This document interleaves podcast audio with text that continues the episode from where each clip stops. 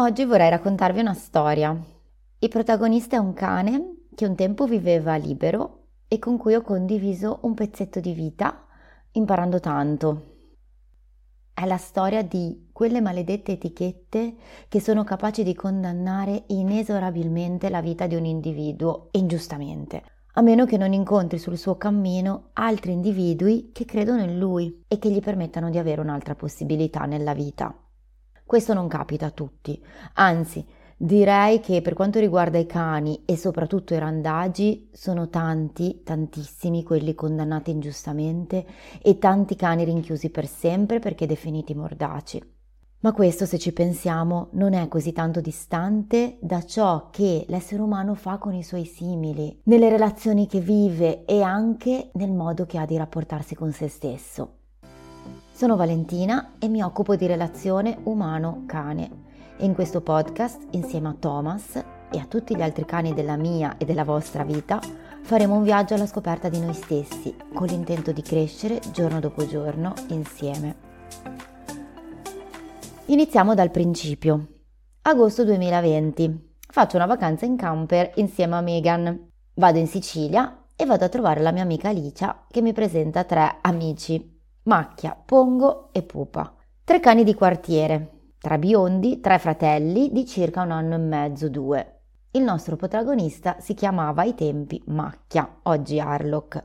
Non sappiamo molto del loro passato, eh, di certo sappiamo che non sono cani nati in strada, sono stati trovati quando erano cuccioli e circa tre mesi in una strada abbastanza pericolosa, molto trafficata dalle macchine e portati in canile, dove sono rimasti 3-4 mesi, dove sono stati sterilizzati purtroppo molto presto e poi si poneva il problema di cosa fare. In Sicilia vige la legge per cui i cani prelevati dalla strada dovrebbero essere sempre rimmessi. Purtroppo questo non succede sempre e tanti innocenti che magari sono stati prelevati perché magari mh, investiti o perché con qualche problema fisico o solo per essere sterilizzati non vengono più reimmessi e sono condannati a marcire nei canili che ormai sono sovraffollati. Si parla di una media di 400 cani a canile e anche di più. Per loro fortuna una persona si è offerta di far loro da tutor e quindi di provvedere alle cure e al cibo e quindi i tre fratelli sono stati rimessi presso un'isola ecologica abbandonata dove ci sono pochissime case vicine, c'è un campo sportivo e molte campagne intorno. Il posto ideale. I cani molto socievoli erano molto ben voluti dalle persone. Le persone non avevano problemi a avvicinarsi a questi cani, a giocarci, a portare uno snack, a fare due carezze e qui i cani avevano trovato lo spazio ideale, erano sereni. Qual era la vita di Macchia ai tempi? Si alzava la mattina e poteva andare dove voleva. Faceva il giro di perlustrazione, andava alla ricerca di qualcosa da mangiare nei rifiuti, perlustrava quando e dove voleva, si faceva due corse nella boscaglia vicino a casa sua con il fratello, immancabile compagno di scorribande. E poi si dormiva tutti insieme sui materassi della discarica, sonnecchiando e ogni tanto andando a salutare qualche amico che passava di lì. Verso mezzogiorno il primo appuntamento con la tutor, quindi con lei che ogni giorno porta da mangiare, si assicura che abbiano acqua, sta un po' con loro, poi se ne va. E poi Macchia e fratelli tornano alla loro vita, fatta di riposo, incontri con qualche raro cane o persona che passa di lì e le loro varie scorrebande. Verso sera la tutor torna. Questi cani sono molto tranquilli, amano il contatto con l'essere umano, sono degli adolescenti e sono i classici cani di villaggio definiti tre cavalieri dalla gente del posto.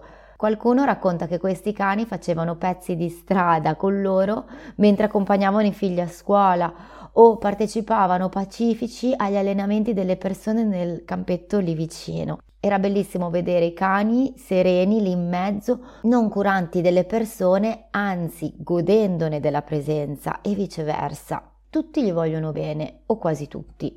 Purtroppo dopo circa un anno e mezzo di vita pacifica qualcosa è cambiato. L'isola ecologica è stata riaperta. In quella zona non frequentata fino a quel momento da molte persone ha cominciato a essere frequentata da tantissima gente. Sono arrivati mezzi della spazzatura, camion che caricavano e scaricavano, rumori assordanti, tantissimi operatori ecologici, ma anche tanti estranei, molte macchine che iniziano a passare di lì perché vengono persone che vengono a vedere se c'è qualcosa di interessante tra i rifiuti.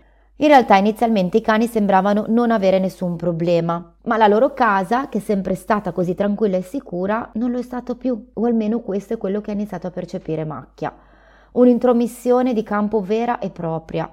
Dopo qualche tempo siamo venuti a sapere che proprio Macchia aveva pensato a una persona, un operatore ecologico. Inizialmente non ci avevamo creduto ma queste pinzate hanno iniziato ad aumentare nel tempo, ma che ha iniziato a colpire due, tre, quattro, cinque volte e questo comportamento è diventato un'abitudine nei giorni a seguire. In 15 giorni questi fenomeni si sono intensificati e la media era praticamente una pinzata al giorno, lasciando anche dei brutti segni alle persone. Ma che cosa era successo? Ma davvero stava succedendo questo? Ma proprio macchia, ma chi ci credeva? Com'era possibile?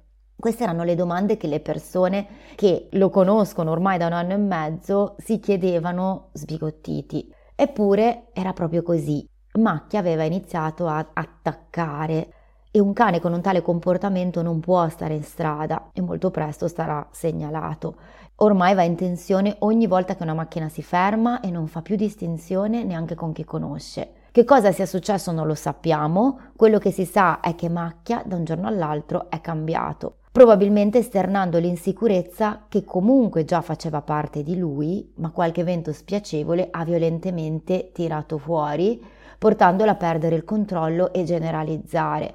Ricordiamo comunque la loro storia, tre cuccioli cresciuti da soli, senza una guida, che hanno passato un periodo di vita in canile, proprio il periodo sensibile della loro vita, castrati presto e rimasti immaturi. E dietro a tutto ciò, quello che c'è è soltanto paura, la paura che nasce dal vedersi invadere casa propria da persone che probabilmente non hanno avuto modi molto gentili, anzi al contrario, è molto probabile che Macchia e chissà magari anche i suoi fratelli abbiano subito qualche forma di violenza. E chissà a quanti altri cani pacifici è successa una cosa del genere, vedersi invadere e subire violenze e oggi rinchiusi in canile, o peggio.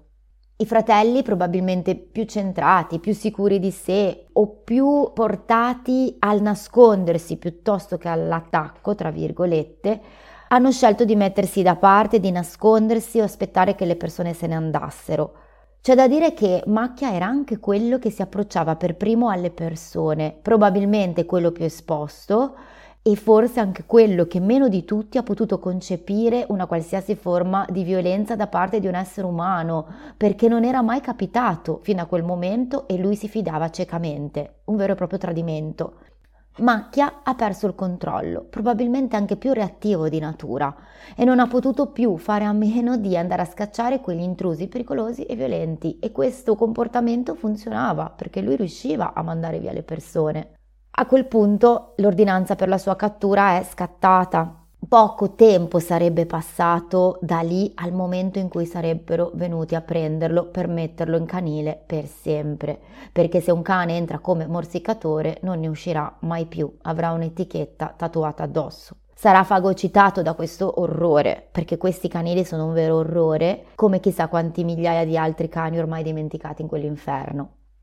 Siccome Macchia per noi non è mai stato un morsicatore, ma è chiaro che è stata la situazione a renderlo tale e dal momento che noi sappiamo che è estremamente buono e sensibile e probabilmente proprio per questo e per la sua fragilità ha iniziato a pensare e che pensiamo che questi atteggiamenti siano indovuti non solo all'invasione di casa sua, ma anche a qualcosa che sicuramente è successo e che ha subito Abbiamo pensato che il cane potesse essere recuperato e potesse avere una vita dignitosa anche fuori dal canile e anche fuori dal contesto di strada.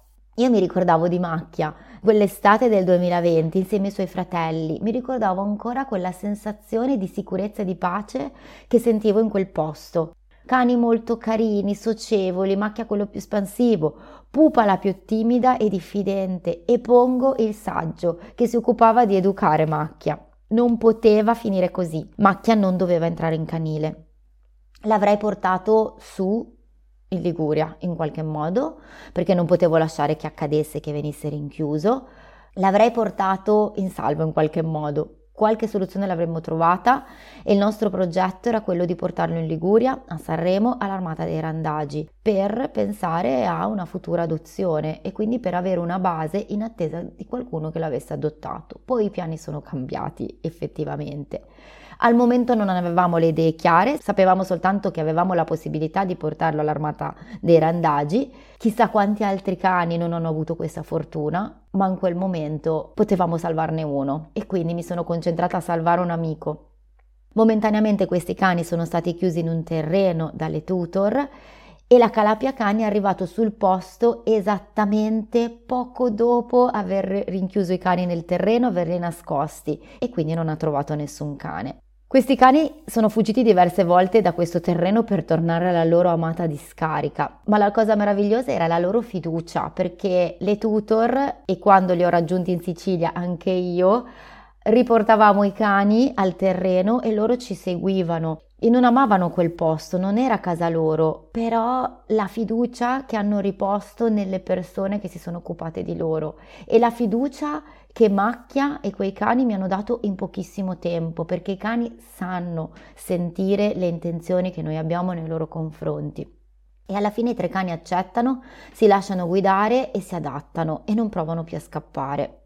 Quando sono partita per la Sicilia, che era più o meno un anno fa di questo periodo, febbraio, primi di febbraio dell'anno scorso, quindi ho comprato un biglietto aereo di solo andata perché ancora non sapevo come sarei tornata su con macchia, se in macchina, se in aereo, se in nave. Le varie situazioni erano tutte complicate, ma in ogni caso ci avrei pensato. La prima parte del piano era acquistare la fiducia di Macchia, mettergli un collare, una pettorina, un guinzaglio, procurarsi un kennel per vedere se ci sarebbe entrato, far sì che entrasse in macchina e vedere quale sarebbe stata l'opzione migliore. Ho passato due giornate intere nel terreno dove erano momentaneamente ospitati proprio per costruire una relazione con lui e intorno a questo terreno c'erano altre decine di terreni contenenti cani che un tempo erano liberi. Perché quei cani erano lì? Erano prigioni, prigioni più grandi di un box di canile, ma pur sempre prigioni. Non importava che ci fosse un prato verde, degli alberi uno o dei compagni, se queste cose sono sempre le stesse, se ogni giorno della tua vita passi le giornate aspettando quei dieci minuti in cui arriverà il tuo Salvatore, colui che si è autodichiarato tale decidendo per la tua vita, decidendo che non dovevi più essere libero di scegliere dove andare, conquistare, cosa fare. Perché? Perché là fuori è troppo pericoloso. Una macchina potrebbe investirti, Qualcuno potrebbe avvelenarti oppure bastonarti. Vero, potrebbe. Ma dall'altra parte cosa c'è? Una sicura vita da reclusi, una sicura vita sempre uguale, una sicura vita in cui non potrai incontrare nessun altro se non il tuo Salvatore, che ti porterà le stesse crocchette sicure. Avrai una sicura, noiosa, vuota e triste vita privato delle esperienze che ti avrebbero fatto brillare gli occhi, delle corse su una spiaggia, degli incontri quotidiani, degli odori sempre nuovi che ogni strada, bosco, campo si porta dietro per il passaggio di individui di tante storie diverse. Che vita è una vita chiusa tra quattro mura, siano esse fatte di cemento, di pietra, di legno o di metallo? Ma chi siamo noi per decidere questo per loro? Chi siamo noi per decidere che quella vita loro non se la devono vivere? E a noi cosa succede, noi che scegliamo per loro un tale destino? Anche noi ci ingabbiamo facendo delle scelte del genere. Anche noi ci condanniamo a una vita in cui sentirci continuamente in debito, una vita in cui saremo per sempre divisi a metà. Una vita in cui la sera prima di dormire penseremo sempre a quelle anime là da sole, ormai non più autosufficienti, che dipendono in tutto e per tutto da noi. E se piove, nevica, se fa freddo, se fa caldo, non importa. Il nostro pensiero sarà sempre là con loro e al non aver fatto mai abbastanza, perché non li vedremo mai felici perché vedremo sempre quello sguardo nei loro occhi quando ce ne andremo chiudendoci dietro le spalle quel cancello. Questa gabbia l'abbiamo creata noi. Per cosa? Per paura? Paura che succeda qualcosa di brutto? E ora questa situazione cosa ha portato di bello? Ha portato sacrifici, tristezza, dolore da entrambe le parti, frustrazione, mancanza, senso di impotenza. Che cosa sarebbe successo se invece avessimo lasciato i cani a casa loro? Potevano morire? Anche. E noi possiamo morire? Sì. E cosa penseremo se qualcuno ci rinchiudesse per tutelarci da incidenti, rapimenti, stupri, omicidi? Avrebbe un senso una vita da rinchiusi per paura di vivere?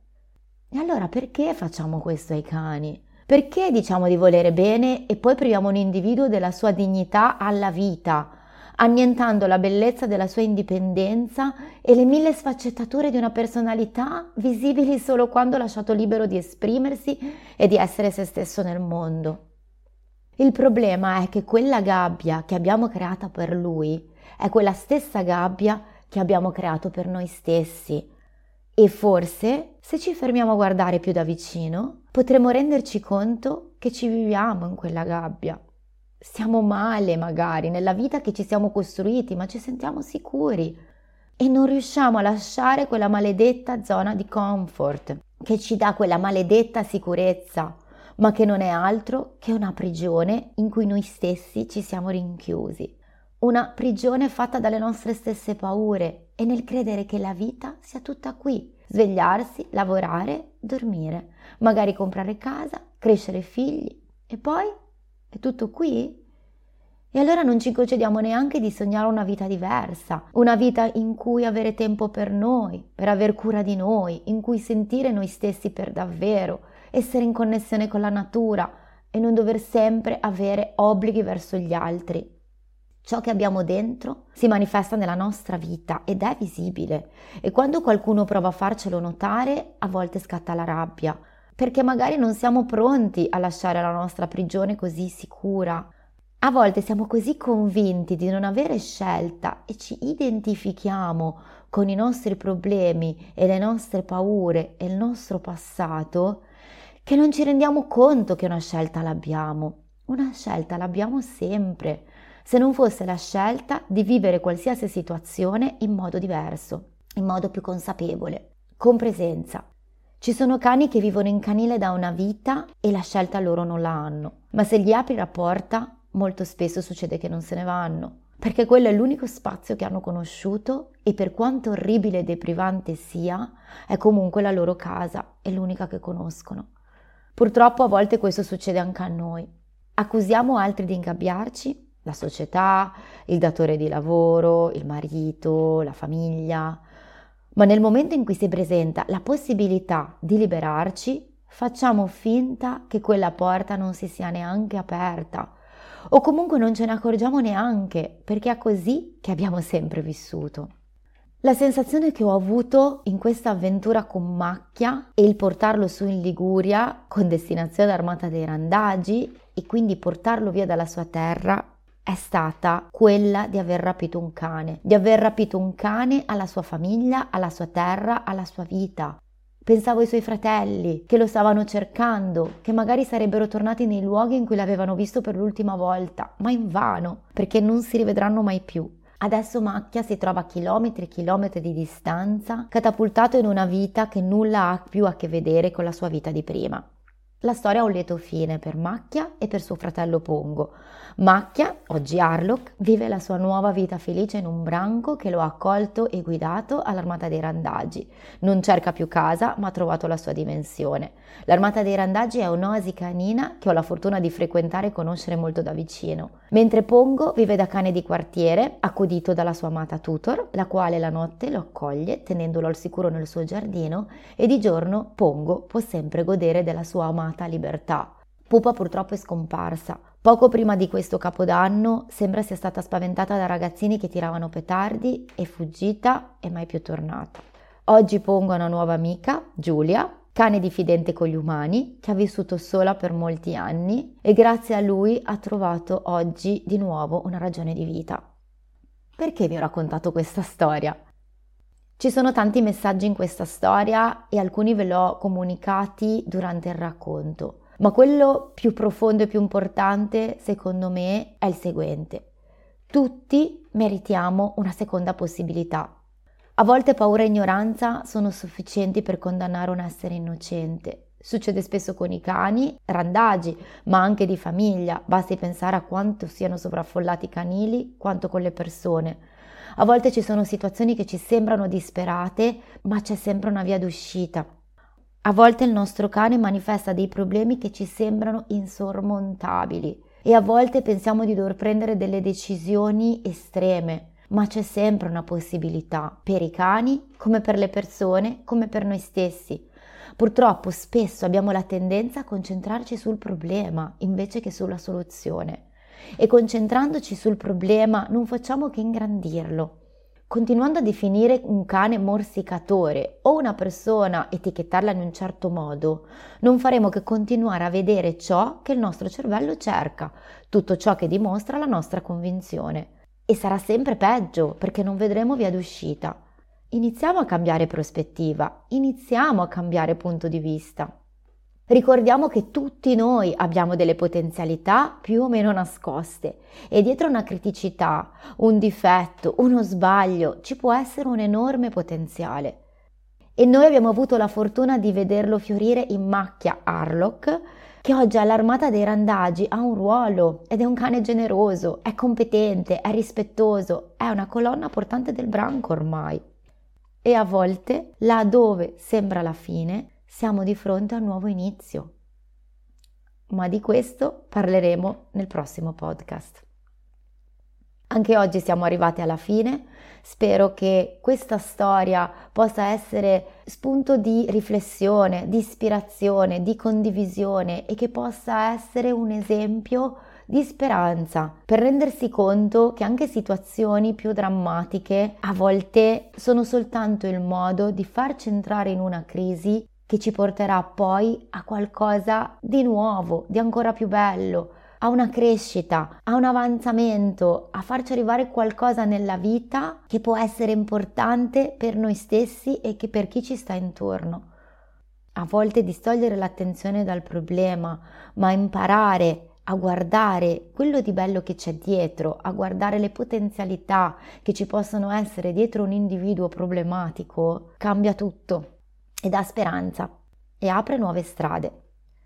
Come sempre vi invito a scrivermi se volete condividere i vostri pensieri, eh, trovate mm, i contatti in descrizione, potete lasciare commenti o recensioni sia su iTunes che su Spotify. Per il momento vi saluto e vi mando un grande abbraccio. Alla prossima!